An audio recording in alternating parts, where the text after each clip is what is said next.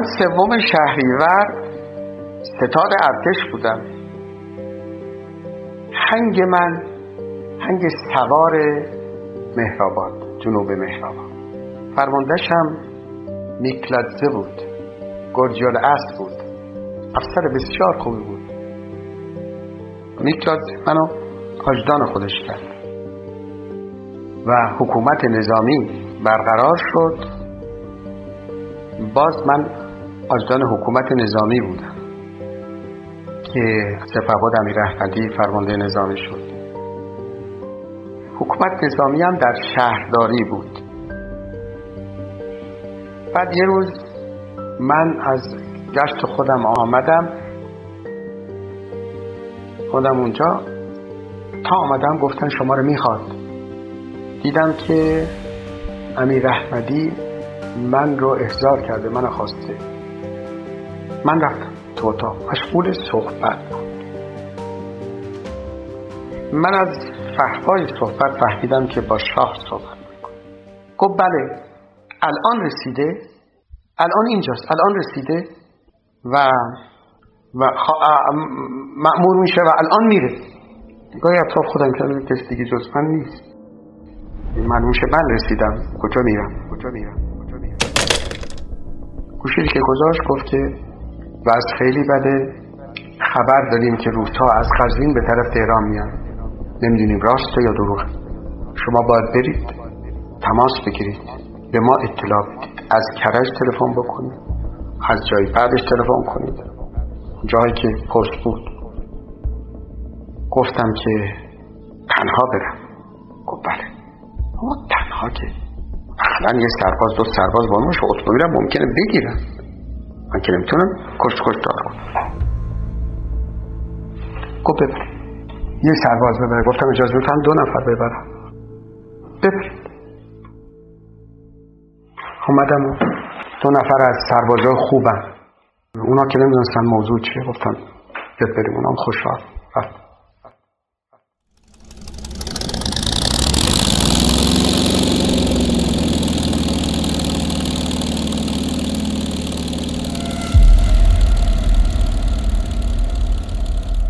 رسیدم به کرج تلفن کردم که نه خبری نیست اینجا. رفتم باز پست دوم. اونجا خبری نبود. تلفن کردم که خبری نیست تا اونجا رفتم جلوتر. در حدود هفت فرسخی چیز قضیه. تلفن کردم که خبری نیست. بعد آمدم بیرون دیدم صدایی میاد شبیه صدای زنجیرهای تانک. زنجیرهای تانک.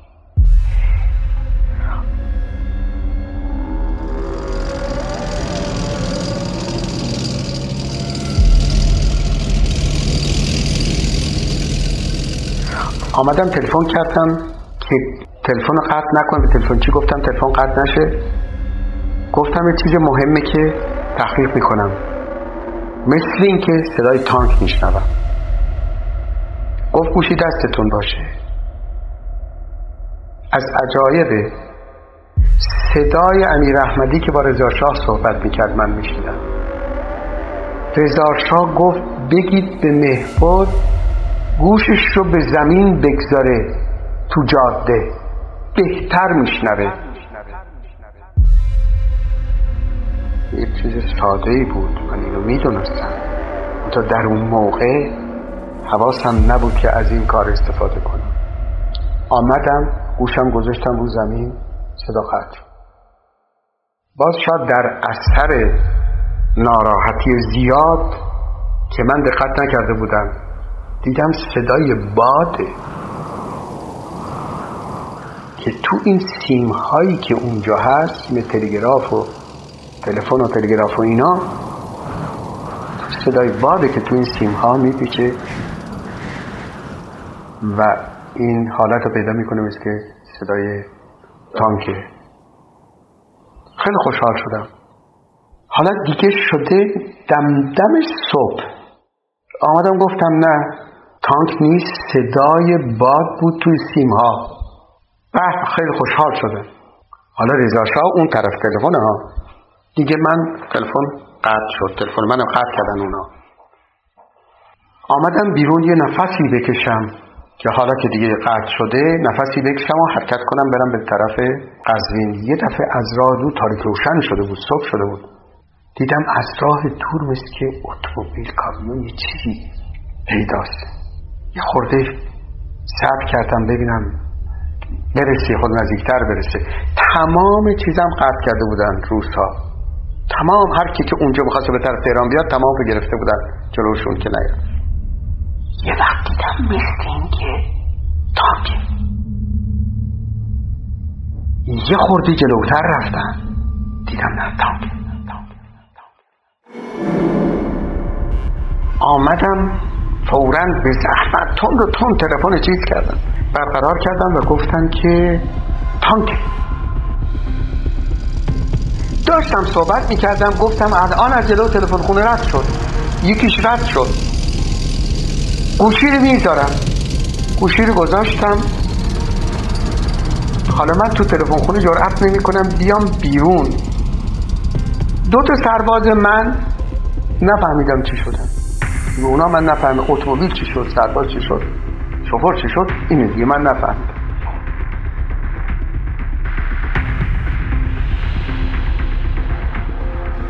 تلفن خونه یه اتاقی بود. اتاقی ساده یه پنجره بود. پنجره از وسط دیوار اون بالا. من پا گذاشتم روی صندلی رفتم اون بالا از اون بالا پریدم. پشت تلفن خونه تلفن خونه.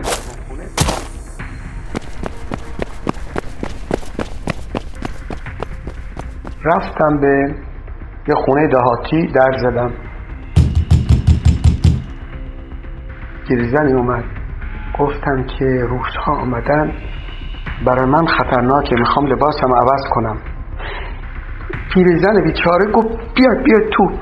رفتم اونجا گفتم این لباس ها همش برای تو. هر از اینجا برات می‌ذارم پولم برای تو همه چی برای تو. کسی پسر داری شوهر داری اینا گفت پسرم. گفتم لباس کهنه پسر تو برام بیار اونم رفت لباس آورد من شدم. دیدم دستم سفید و صورتم سفید. خاک مالیدم با زغال. با پا له کردم. خاک و زغال اینا به دست و صورت و اینا. یه آینه شکستم بود. خوب نگاه کردم که چی؟ نم. شدم من یه جوان دهاتی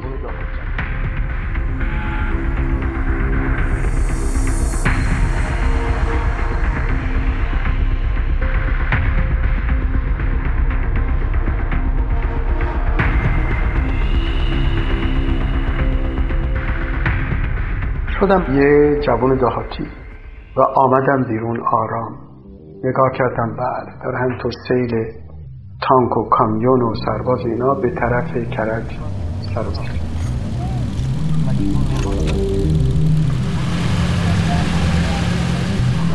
دیگه من به هر حالی بود آمدم تو راه یک کامیون پیدا شد که انگور بار کرده بود. اون منو برد تا کرج. کرج دیدم روزها رسیدن و یک دختری که لباس نظامی تنش بود اون عبور و مرور اداره می‌کرد. بالای کامیون آروی بار من نشسته بود. کامیون نگه داشت. مدتی ما اونجا موندیم من داشتم نگاه می‌کردم. بعد از مدتی اجازه دادن که این کامیون ها بار و میو اینا بیاد به طرف تهران دیگه. اونا رسما آمده بودن موضوع برمله بود. آمدم تهران. چون خودم من آجدان حکومت نظامی بودم می‌دونستم خط سیر سربازها کجاست. سعی کردم خط سیر سربازها نرم که بخوام من تا بیام بخوام بگم من کیم ممکن تیراندازی کنن. رسیدم به منزل. زنگ زدم. نوکر سی ساله. آمد من خواستم وارد منزل بشم. فکر کردم فهمید. این زد به سینه من که مردی که چکار داری؟ می‌خوای بکنی؟ تو مردی که تو کلاد منم. ای داد دست من بوسید ببخشید. وقتی رسیدم دیگه جشن گرفتم.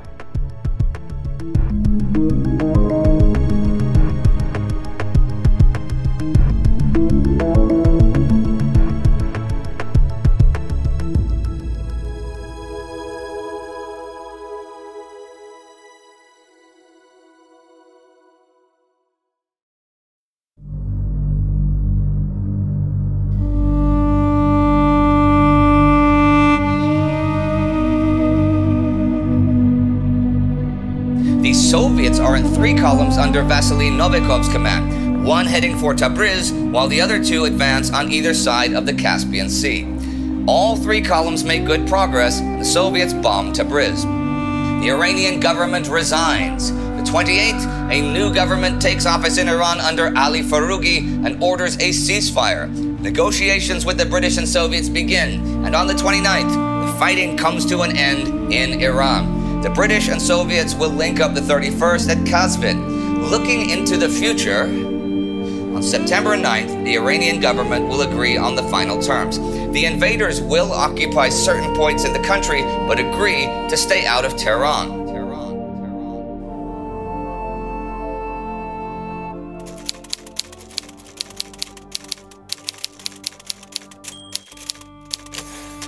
روزهای تاریک مملکتم روزهایی بود که ایران اسمش گذاشته بودم پل پیروزی.